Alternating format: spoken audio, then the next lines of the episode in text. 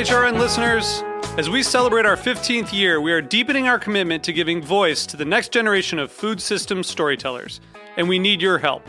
Our internship and fellowship programs help activate new possibilities for underrepresented and underestimated young people through experiential journalism, audio engineering, and production training.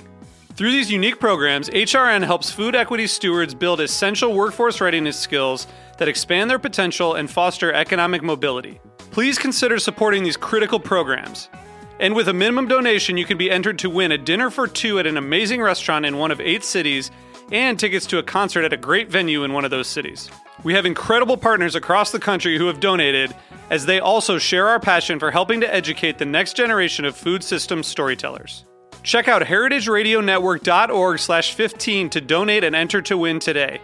That's heritageradionetwork.org slash 15 to donate and enter to win today. And make sure you donate before March 31st. Thank you.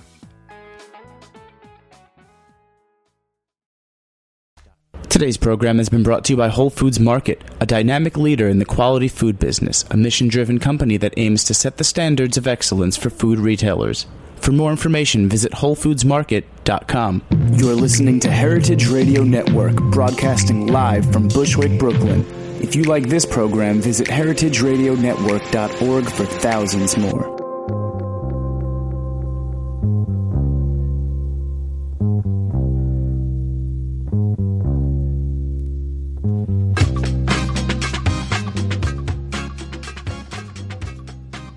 Hi, and welcome to A Taste of the Past. I'm your host, Linda Pelaccio, and today we have a very interesting show for you. We have a visitor from the UK, and he is going to be talking about someone who those of you in the pastry world for sure will know. We're talking about Antonin Carême from the early 19th century. And here with us to talk about it is a master pastry chef himself, Eric Lanlard. Eric is a master patissier from um, London, and he has written several different books. His newest one is called Tart It Up. He has uh, a shop called Cake Boy and a book by the same name, as well as uh, books on cookies and cakes and all kinds of things. And as well, Eric is a bit of a TV star. Is that right? Hello. Yes. well, we got yeah, a few. Um, we done uh, four TV series um, back in the UK. Um, you know about the baking craze. Um, it's, it's something you know in the last few years just started in the UK and suddenly baking become very popular, which is um, which is great because um, not great uh, for our waistlines, but it's great. not for the waistline, but um, you know we've been. F- I've been fighting for that for uh, for ages, and people used to laugh at me and saying, "Baking? Nobody want to make, nobody want to bake, nobody want to make dessert." And suddenly, you know, if you visit the UK, you will see then on all the TV network, every single foodie magazine for the last two years and I've been having a cake on the cover. Things you would have never thought would have happened before. So I do have the, uh, the last laugh. well, indeed, I mean, everyone loves a good cake, but your cakes are more than just what we would make at home. I mean, you, yes, indeed, you do cakes for what we make at home, but you are a master patissier and a celebrity chef to the stars, stars and the royalty. I mean, you have baked cakes for huge, big names Elton John, the Beckhams. Can you name a couple others? Um, yes, I mean we've, we've, been very lucky to um, to have um, you know some celebrity clients. They do help um, you know to to you know with the business.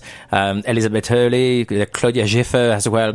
We always make put a smile on people's face and say Elizabeth Hurley eat cakes, Claudia Schiffer eat cakes. right. but actually they do and they, they, they, they, love their food and they know what they're talking about. Um, so, which is always a great pleasure to work, um, to work with. But the thing I like to remember people all the time is that, you know, yes, we do cake we do cake for ev- uh, celebrities, but we do cake, you know, for everybody as well. Well, and your books are a testimony to that because the books are very approachable. The recipes are all very approachable home home desserts. Well, that's what I always say to people. There is two sides of um, of Eric. There is um, Eric at work, obviously the trained pastry chef, uh, doing some beautiful patisseries and um, you know elaborate uh, wedding and celebration cakes. But there is Eric at home as well, and Eric never take a dessert from the shop if he entertain. So oh, really? it doesn't matter how busy I am or anything. I will never take something from the counter and take it um, uh, to you know serve it to my friends at home. I will always make something. That's a strict rule I got because it, for me it's like cheating.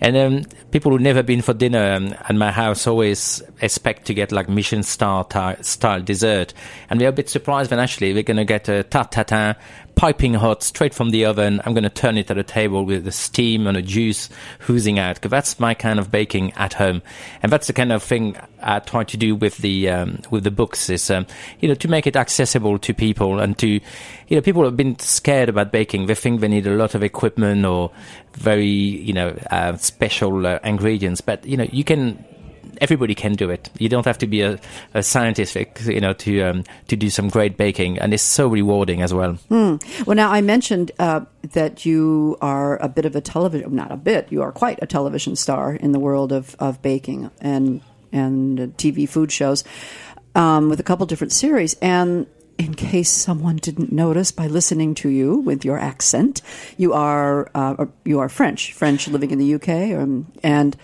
uh, you had a, a very important French influence in your baking as well. I mentioned Antonin Carême. For those who don't know, tell us a little bit. You you, um, I guess, became enamored by his success and his and his path, and you did some research on Carême because you did a whole series of your food shows on on called Glamour Puds, and it was about the history of Antonin Carême. Correct? Yes, of course. I trained. Um, I obviously trained in France, uh, in Brittany, you know, back where where I grew up, and. Um, Antonin Carême was uh, obviously mentioned when um, when I studied. Um, he was known as the godfather of patisserie. Um, the probably the first celebrity chefs. So, but unfortunately, you know, they give you just a little hint about, um, how, you know, how important he, he was. You mm-hmm. knew he was important in the industry, but not as much as, um, as much as we discovered. And it was, um, I had the opportunity who came to me to buy his original books. He was the f- one of the first chef to, uh, to write recipe books and, um, beautiful books, actually. Uh, so I bought these two books and, and um, and I, I, got starting to get obsessed with it. So when we had the opportunity to do a TV show, I said, like, why don't we follow his footsteps, which we which we did. Um, I mean, looking back at him, you know, his um, his nickname is, um, you know, the, the the, chef of the king and the king of the chefs, right. because he was really the first celebrity chefs.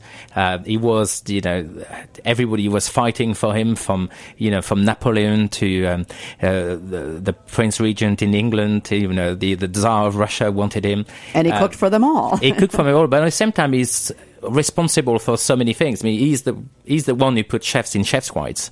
Uh, he's the one That's who right. put discipline in a in a kitchen. And he he was also credited with creating the toque, the the chef's toque, the chef's uh-huh. hat. Yeah. he created that because you know he, he wanted he wanted chefs to be um, you know respected respected because chefs before were not respected. You know, they most of them were illiterate, and um, it's an amazing story. And um, as we film as we went along, and mostly on location, we were so lucky to go to so many beautiful beautiful places. And he went to the um, uh, to St. Petersburg where he cooked uh, for the Tsar. Actually, he never cooked for him because he wasn't there, but he um, he went there. You know, almost killing himself uh, on a on a journey there.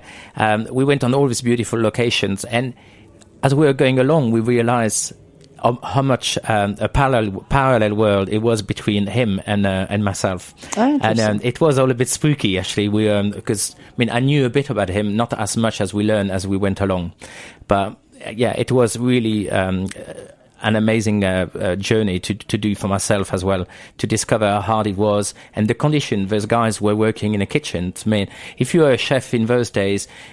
Now we're, and, and, we're, and we're talking about the early 1800s. Yeah, yeah. exactly. So you were ex- your life expectation will be under 30. You will by the age of 26, 28, you would be dead because everybody was cooking on coal um, and there was no extraction in the kitchen. They're usually in basement and they're all dying of lung cancer. And uh, that's what happened to Carême, unfortunately. Yeah, he died early. What was about? He was about he 50 was, years old? Or? It wasn't even 40, I think.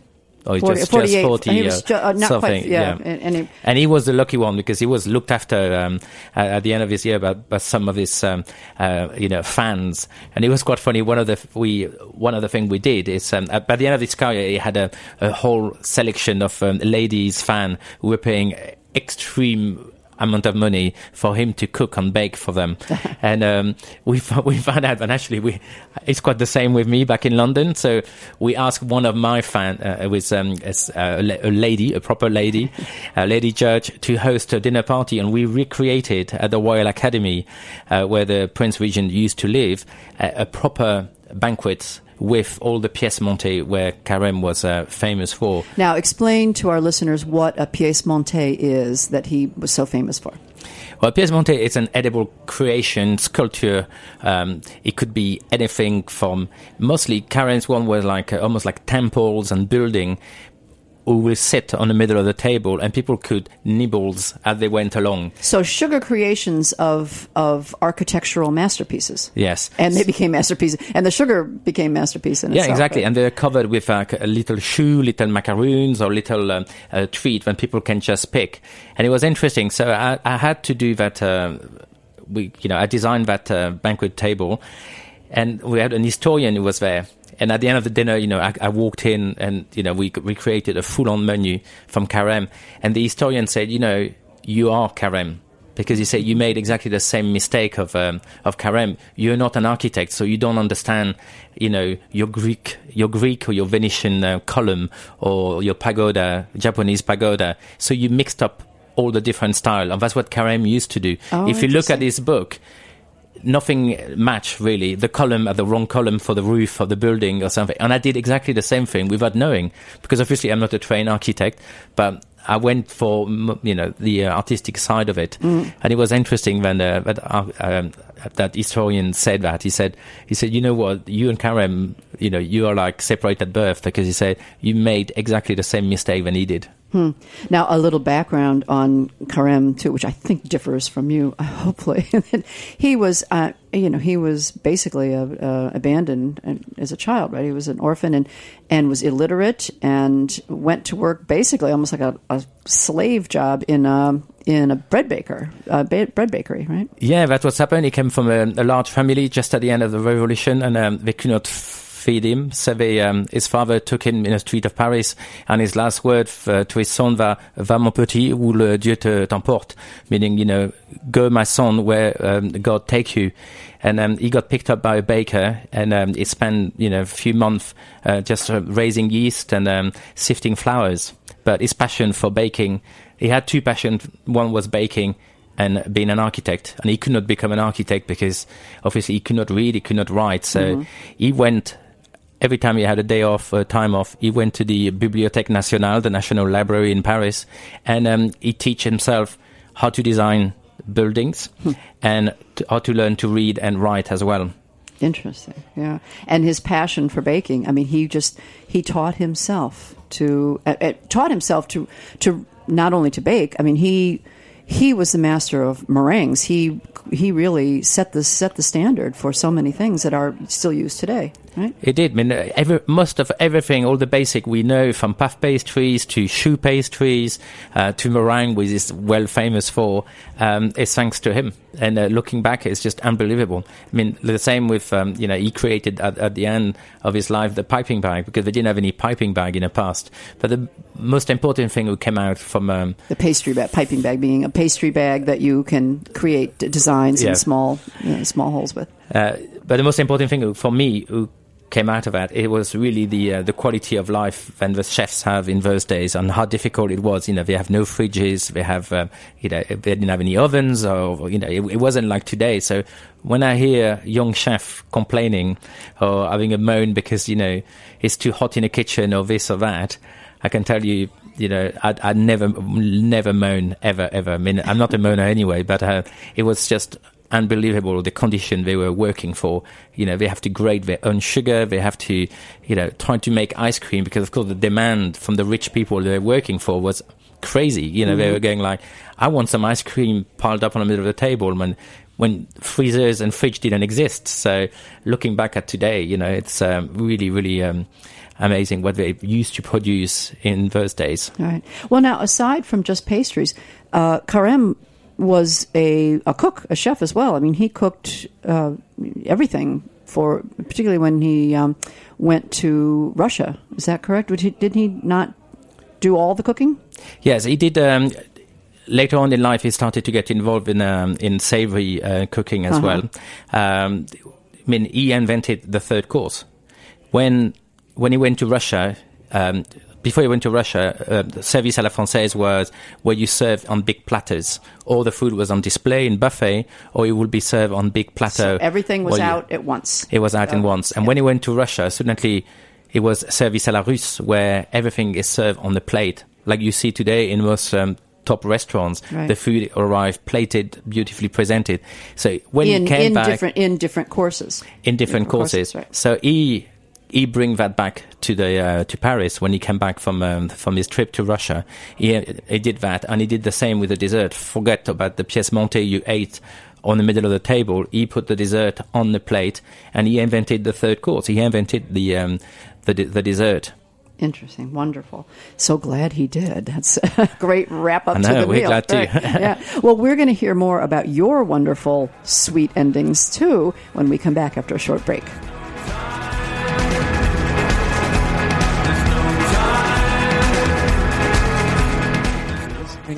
Cursed by Controller on heritageradionetwork.org.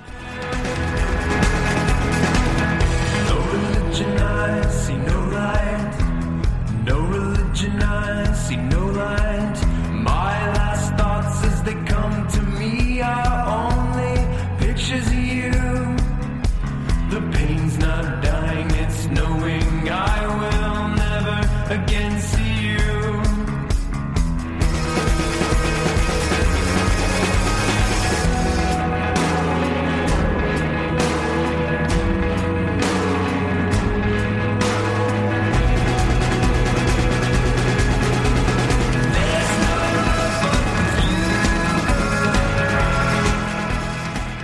program has been brought to you by Whole Foods Market. Washed rind cheeses are a fairly recent addition to the repertoires of artisanal cheesemakers in the United States. These cheeses tend to be stinkier than other types and are often high on the list of connoisseurs. Now, Whole Foods Market has come up with one of their own. The raw cow's milk cheese made by Sprout Creek Farm in Poughkeepsie, New York, is washed with Six Point Ale from Red Hook, Brooklyn. The beige sticky rind deepens in color as it ages. The satiny ivory cheese within is mellow with a sweetly tangy bite and a grassy aroma. The current version features 6 point diesel, which is in limited supply, so stop by and pick up some before it's gone. And point of origin cheese is sold exclusively at Whole Foods Market in New York, Northern New Jersey, and Connecticut. For more information, visit WholeFoodsMarket.com.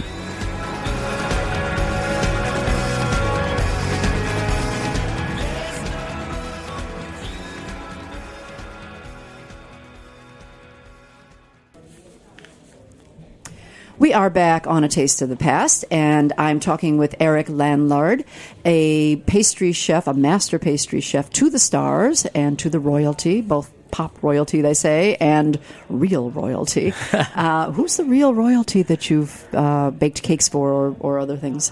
Well, one of our um, um, biggest fan in a UK royal family um, was the um, the Queen Mother. Ah. Uh, yes, uh, who was a well, like we say in France, a bon viveur. You know, she was still living in the old style. You know, when uh, she was um, accustomed to, and uh, she was a great fan of our um, our our cooking. I mean, she knew about food, and um, the queen as well is the same. You know, she's very very foodies. You know, you have to imagine. You know, they, you know, they got the best chefs working uh, working for them. But the queen mother was um, always uh, a great fan. She loved chocolate and raspberries, so she was great. And I managed, um, I, I met her on her 101st birthday.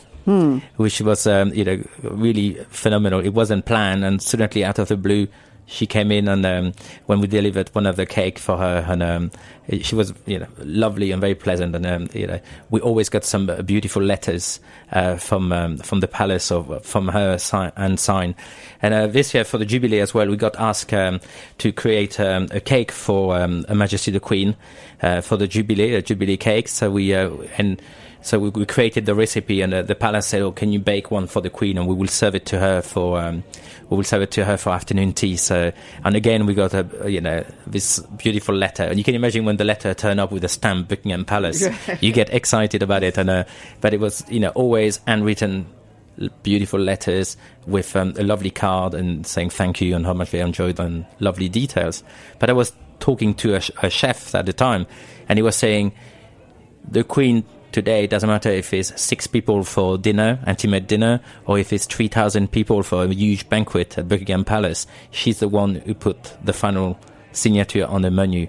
She's getting involved of matching the wine and the food, and uh, she's she absolutely love and passionate about food. Oh, that's excellent. And Yeah. uh, it's all done still in the old traditional way of uh, the court of Europe, where all the menus are in French and subtitled in uh, in English. Interesting. So it's all done like it was done in, in Russia in the old days, or it was done in Germany, or um, all over Europe in those days, where you know French was the culinary language. So Antonin Carême would have felt right at home cooking today for the uh, for the palace. right? Absolutely, I'm sure we will have loved uh, some of his, um, you know, some of his uh, recipe and creation, and that's what the uh, the Prince Regent did in um, in the UK.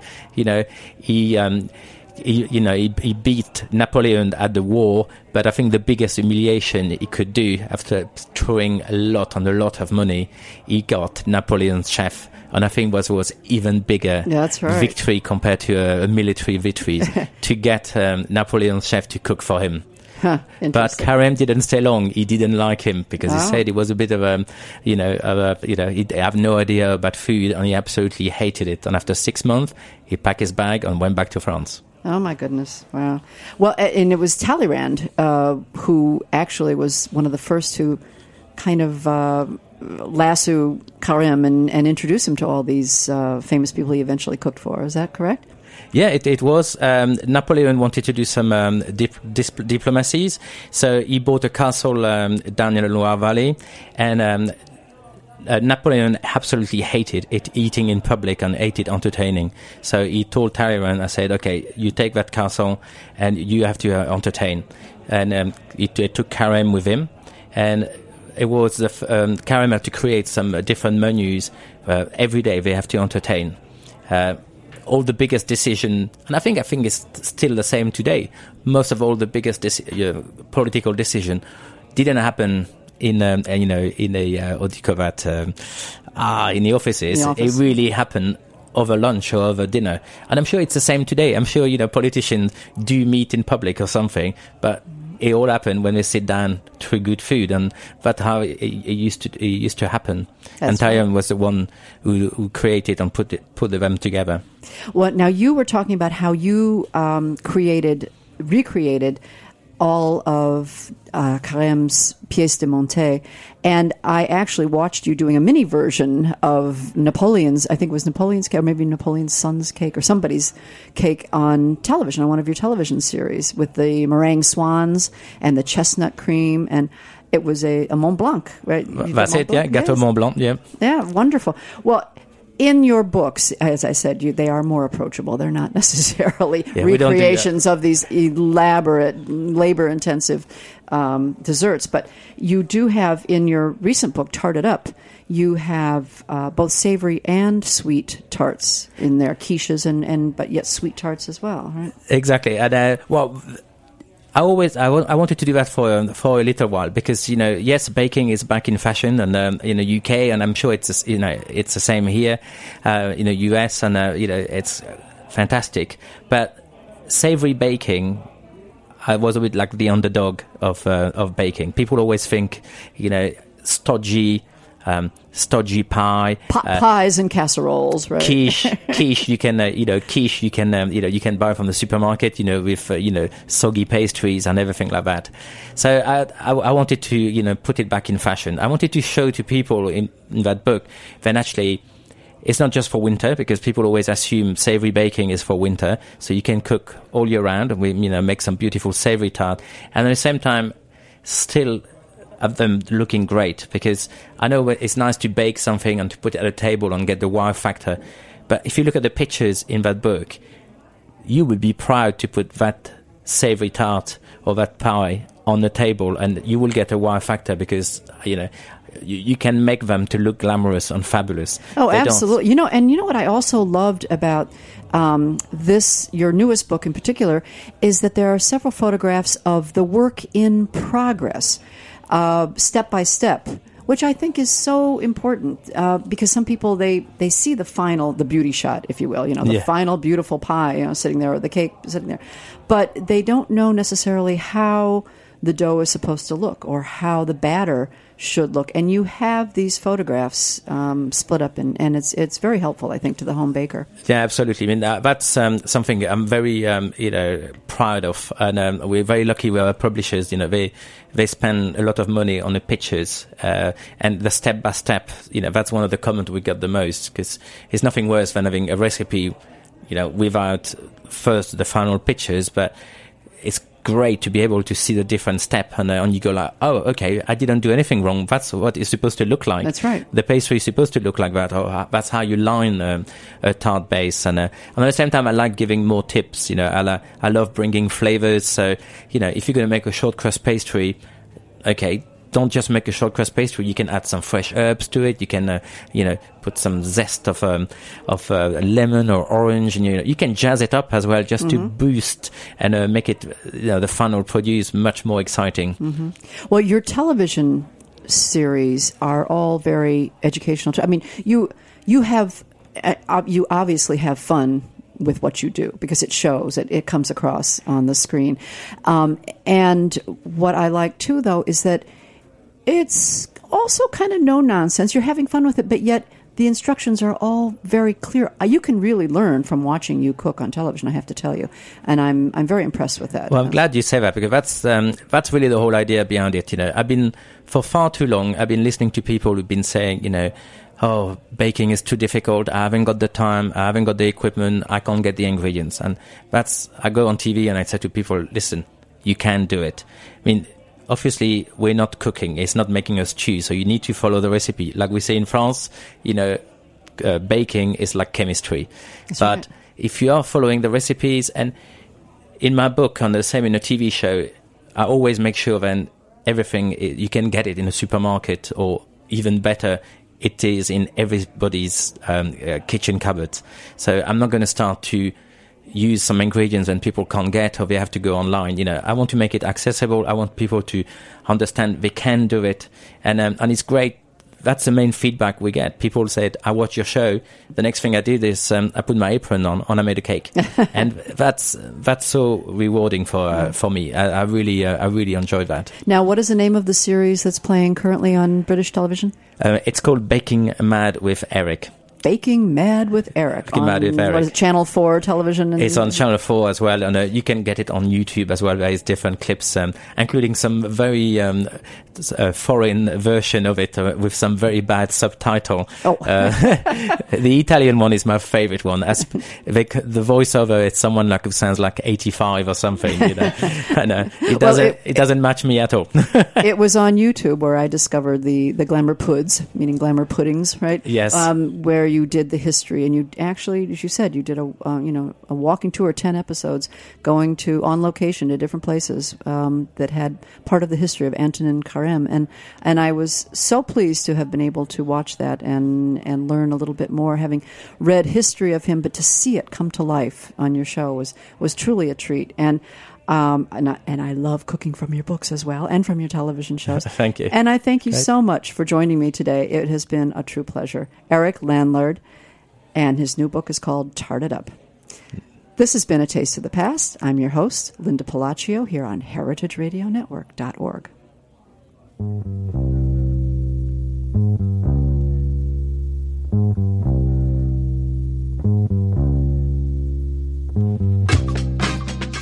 Thanks for listening to this program on heritageradionetwork.org. You can find all of our archived programs on our website or as podcasts in the iTunes Store by searching Heritage Radio Network.